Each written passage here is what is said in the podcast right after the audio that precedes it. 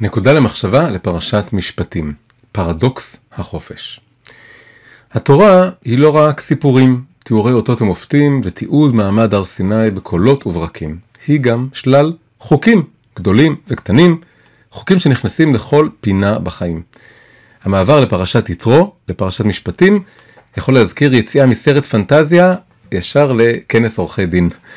מה הפלא שאנשים רבים מרגישים שהיהדות גוזלת מהם את החופש שלהם. ובאמת, צריך לומר, זה סוד גלוי של היהדות. השם אומר, כי לי בני ישראל עבדים, עבדי הם, כתוב בויקרא. וחז"ל הוסיפו, כביאור לשתי המילים האחרונות, עבדי הם, ולא עבדים לעבדים, כלומר לא עבדים לבני אדם אחרים, כי בני אדם הם בהכרח משועבדים למשהו לפי הרעיון הזה, אז אם אנחנו עבדים של השם, אנחנו לפחות לא עבדים למישהו אחר, אבל אנחנו עדיין עבדים של השם. אז יוצא שהחירות המפורסמת שהשם הוציא אותנו אליה מעבדות מצרים, היציאה מעבדות לחירות, זה בעצם מדובר במעבר ממעביד אחד למעביד אחר, עבדות חדשה, עבדות להשם.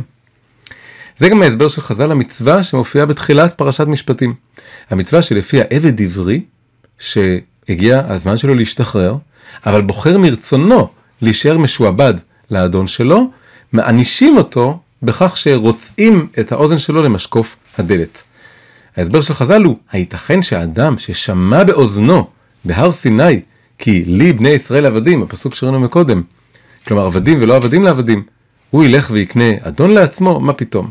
יהודי אדם, לא, לא צריך להיות משועבד ולבן אדם, כי הוא צריך להרגיש מאוד חזק שהוא עבד רק של השם. בכל מקרה יוצא מכל הדבר הזה שהוא עבד. אז איך אה, פותרים את הדבר הזה? איך מסבירים את זה שמצד אחד יצאנו מעבדות לחירות, ומצד שני בעצם קצת נראה שיצאנו מעבדות לעבדות אחרת? אז התשובה הקלאסית היא שלהיות עבד להשם זה שונה לגמרי מאשר להיות עבד לכל דבר או לכל אדם אחרים בעולם. זה משהו אחר לגמרי. אז חז"ל אמרו את זה לה, כשהם פירשו את הפסוק, חרוט על הלוחות. כתוב בהמשך בפרשת כי תישא, הקדוש ברוך הוא יורד, אה, סליחה, משה יורד מהר סיני, מחזיק את לוחות הברית, וכתוב שהיה שם את דברי אלוקים, מכתב מכתב אלוקים, חרוט על הלוחות. אז חז"ל אמרו על זה, אל תקרא חרוט, אלא חירות, ככה הם הציעו לנקד, לקרוא את המילה הזאת. למה, איך התורה, שהאותיות שם חרוטות עליה, זה משהו קשה. איך הדבר הזה זה בעצם אה, חירות ולא חרוט? אז ההסבר שלהם, אין לך בן חורין אלא מי שעוסק בתלמוד תורה. רק מי שעוסק בתלמוד תורה, הוא באמת באמת אפשר לקרוא לו בן חורין. כלומר, באיזושהי סיבה שעוד לא מבינים אותה, לשמור תורה זה להיות יותר חופשי מאשר לא לשמור תורה. כן? למרות שכשחושבים על זה בשעתו, כשהתחילה החילוניות בעולם, אז החילונים הראשונים קראו לעצמם חופשיים. אבל עוד הרבה לפני זה חז"ל ענו, להם, לא, זה לא נכון, תדע לך, רק מי שעוסק תלמוד תורה הוא חופשי באיזשהו אופן. קשה להבין את זה, זה מה שננסה להבין. רבי יהודה הלוי, החכם יהודי הגדול ימי הביניים, כתב גם הרבה פיוטים, אז הוא אמר את זה פיוט מאוד מאוד מפורסם, הוא אמר, עבדי זמן, כלומר אנשים שעובדים לזמן או לדברים זמניים, עבדי זמן, עבדי עבדים הם, כן, כמו הביטוי בחז"ל, והוא ממשיך, עבד השם הוא לבדו חופשי. המשך הפיוט זה, על כן בבקש כל אנוש חלקו, חלקי השם אמרה נפשי. כשכל אחד יחפש, תחפש את החלק שלו, את העניין שלו, להיאחז בו. אז אני אומר, אני רוצה להיות חלקי עם השם, כי כל דבר אחר הוא בעצם משעבד אותי, אבל עבד השם הוא לבדו חופשי, כן? והפרדוקסליות של זה היא מאוד ברורה, מאוד מפורשת כאן, עבד השם הוא לבדו חופשי, כן? עכשיו, הרעיון הזה, שומעים אותו המון, ואומרים אותו בהמון אה, סמינרים ו... וסדנאות ודברים כאלה, ובאמת קל לדקלם אותו, קל להגיד אותו, להכריז עליו, אבל קצת יותר קשה להבין אותו. מה שאני רוצה שנעשה כאן זה בעצם להציע דרך מסוימת לגשת, להבין את הדבר הזה. דרך שבעצם מאוד מקובלת בכל מיני תחומים כמו לוגיקה ומתמטיקה. אני מתכוון להוכחה על דרך השלילה. קשה להוכיח שמי שהוא עבד השם אז הוא יותר חופשי ממי שהוא לא. אבל בואו נבדוק משהו אחר, בואו נבדוק מה קורה כאשר הולכים לקיצוניות ההפוכה והופכים את החופש לערך העליון. אפילו אם לא הערך העליון, עדיין רק ערך עליון. כלומר ערך שלא כפוף לערך שהוא יותר גבוה ממנו. המגבלה החדש יכולה להיות זה שמה שמגביל את החופש זה שלאחרים יש את הזכות לאותו חופש. עכשיו למרבה המזל הניסוי הזה כבר בוצע, והוא בוצע במעבדה מאוד מאוד גדולה, מסיבית, ענקית, שהיא מאוד מאוד קרובה אלינו, אפשר להגיד שאנחנו בעצם נמצאים בתוכה. זה נקרא התרבות הליברלית המודרנית. וזה מעבדה, זה מעבדה של לבנות חברה שהחופש הוא, אם לא הערך העליון, אחד הערכים הכי חיליונים, ואני חושב שזה כן הערך העליון ולכן זה נקרא ליברליזם, זה בא ממילה ליברטי, חירות. אז התוצאות של הניסוי הגדול הזה בעצם הולכות ומגיעות מסביבנו, ובעצם אפשר להצביע על שלושה פרדוקסים של חופש. הכוונה היא פרדוקסים שנוצרים כשמציבים את החופש כערך העליון. זה יוצר פרדוקסים. ואנחנו עכשיו נתאר שלושה פרדוקסים כאלה, זה פרדוקסים שכולנו מכירים אותם מהחיים בעידן הליברלי. הפרדוקס הראשון אני קורא לו פרדוקס התרגיש חופשי עם סימן קריאה. ששם אחר אפשר לקרוא לזה פרדוקס עריצות החופש. מה הכוונה? כאשר נמצאים בתרבות שהמסר העיקרי שמועבר אלינו מכל עבר הוא שחופש הוא הערך העליון, שהדבר הנפלא והחשוב ביותר בחיים הוא להיות חופשי. שבני הדורות הקודמים מסרו את הנפש שלהם כדי להעניק לנו את החופש שלא היה להם. אז בעצם בין השורות עובר כאן עוד מסר. המסר הוא, אתם חייבים לנצל את החופש הזה. אתם מוכרחים לנצל את החופש הזה. אם אתם לא תעשו את זה, תהיה ההחמצה של החיים שלכם. אתם תחמיצו את החיים עצמם. אתם חייבים, חייבים ליהנות ולנצל את כל האפשרויות, כל החופש שהענקנו לכם. עכשיו, הפרדוקס הוא כמובן שזה ציווי, זה דבר שהמסר הוא שאתה חייב לנצל אותו, אז מה החופש פה? עכשיו ברור שהציווי הזה, אתה חייב לנצל את החופש, אף אחד אף פעם לא יגיד אותו בצורה מפורשת. הרי זה יביס את כל הרעיון וכל המטרה של חברה ליברלית.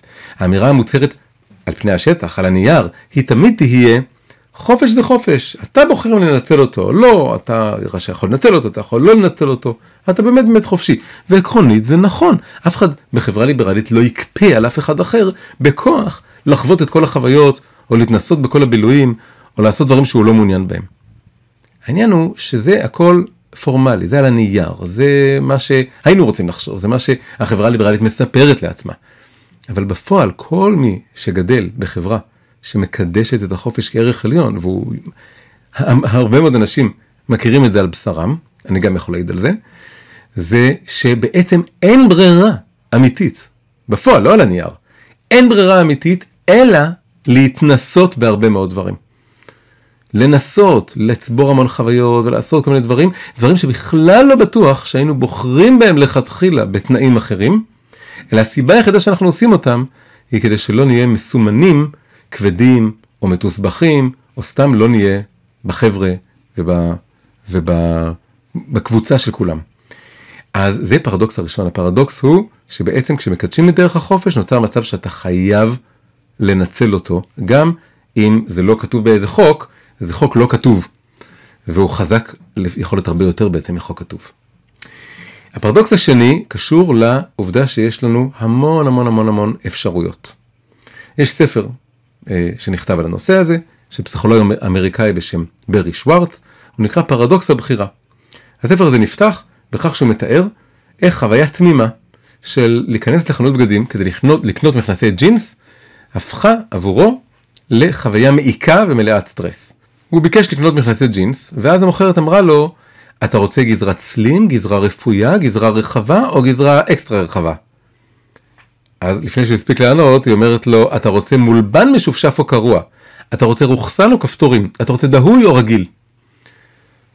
שיגע אותו, אחרי שהוא סוף סוף בחר זוג מכנסיים וקנה אותו ויצא מהחנות, הוא עדיין היה מוטרד מהמחשבה הוא עשה את הבחירה הנכונה.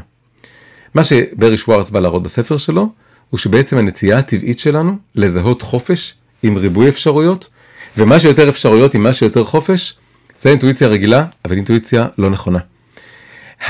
בהחלט זה נכון שאם יש לי רק אפשרות אחת או אפס אפשרויות אז אין לי חופש. מצד שני מסתבר שכשיש לי יותר מדי אפשרויות זה גם כן מאוד מאוד מחבל בחוויית החופש שלנו. מגוון האופציות שהולם היום את האדם המודרני בכל מדף בסופר, כשהוא פותח את הסמארטפון, כשהוא רוצה לראות סרט בשירות סטרימינג אה, של סרטים, כל זה האינסוף אופציות האלה, אה, כמובן גם בדייטים היום באפליקציות של, של אה, היכרויות, זה יוצר אפקט של שיתוק ומצוקה. לפני, תוך כדי ואחרי תהליך אה, הבחירה שלו, מרגיש שהאדם מתוסכל מזה שהוא לא יודע מה לעשות עם כל האפשרויות האלה. וזה בעצם מאוד מאוד מקשה על אנשים לעשות בחירות טובות. יש איזה שם, זה כבר קיבל שם מפורסם, שנקרא פומו. פומו ראשי תיבות, The Fear of Missing Out. הפחד להחמיץ אפשרויות אחרות, כשאני בוחר את האפשרות שאני בוחר בה. אז זה הפרדוקס השני, הפרדוקס של ריבוי אפשרויות בעצם יוצר לי המון המון מצוקה ותסכול. מה הפרדוקס השלישי? הפרדוקס השלישי הוא, אני קורא לו החוויה שלא ניתן לצבור אותה. מה זה החוויה שלא ניתן לצבור אותה? אז זה יוצא מהפרדוקס הקודם. אני לא יכול לחוות את הכל בו זמנית. אז מה אני אעשה? אני אנסה לצבור את כל החוויות אחת אחרי השנייה. אני אנסה לטייל בכל המקומות, לבדוק את כל סוגי המשקאות, להתנסות בכל סוגי החוויות. עכשיו באמת מה קורה? מצד אחד, ככל שאנחנו צוברים יותר חוויות, אז אנחנו אנשים, אנחנו הופכים להיות אנשים יותר מנוסים, יותר אה, זיכרונות, ויותר חוויות, ויותר אה, אולי, אה, כן, יכולות להתייחס לכל מיני דברים. יש רק בעיה אחת. יש חוויה אחת, שככל שאנחנו צוברים חוויות ומתנסים בהכל, החוויה האחת הזאת היא בדיוק הפוך, היא הולכת וחומקת לנו בין האצבעות, הולכת ואוזלת, הולכת ומצטמקת, הולכת ומצטמצמת. איזה חוויה זו? חוויית התמימות. החוויה של התמקדות במקום אחד, בבן זוג אחד, בדרך חיים אחת. להיות במקום אחד ולהיות שם ולהעמיק שם ולהתחבר לשם. כמה שאני יותר חווה וצובר חוויות, אני הולך ומאבד את החוויה הזאת של התמימות, הפשטות, של להיות בן אדם אחד מסוג אחד מקום אחד. עכשיו הדבר הזה זה לא, זה לא סתם, אובדן התמימות הזאת זה בעצם גם אובדן מימד העומק. אם אני אה, הולך במישור, אני מחליט שנמאס לי מהמישור, אני רוצה להתחיל לחוות עומק. זה יכול, אפשר לדמיין את זה בשתי צורות, אפשר לדמיין שאני חופר אה, באר, אני רוצה לחפור באר, אני רוצה לגלות מים בעומק האדמה. אפשר לדמיין שהפוך, אני רוצה דווקא לבנות מגדל, להעמיד סולם שיטפס לשמיים. כך או כך, בין אם זה לחפור או לטפס למעלה, שזה בעצם מימד העומק, אני חייב לעצור את השוטטות שלי על פני המישור, ואני חייב לחנות, להתמקם, להתמקד במקום אחד, ושם להתחיל לחפור את הבאר, או שם להעמיד את הסולם שלי או לבנות את המגדל שלי. במילים פשוטות, העמקה דורשת התמקדות. אני לא יכול להעמיק אם אני לא אתמקד. אם אני כל הזמן אקפוץ מהמקום הזה לזה לזה לזה ואני כל הזמן מתחיל לחפור באר, אז אני לא אוכל לבנות באר עמוקה, אני אוכל לבנות המון המון בארות מאוד מאוד קטנים, בורות קטנים. אבל אני לא אוכל לבנות באר שבאמת ככה מגיעה לעומק ומגיעה אל, אל האוצר של המעמקים, אל מה שנקרא מי התהום. אז מה, מה יצא לנו מכל הדבר הזה? יצא שחופש זה דבר מאוד נפלא. זה דבר מאוד נצרך לשגשוג של בני האדם ושל החברה. אני באמת חושב את זה. מי מאיתנו היה רוצה לגור בדיקטטורה או תחת שלטון צבאי? אני יודע שאני לא הייתי רוצה.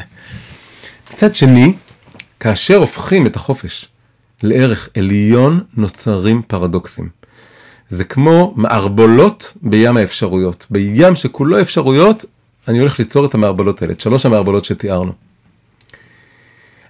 הסיבה היא שחופש בעצם במהות שלו הוא רק אמצעי, הוא לא תכלית.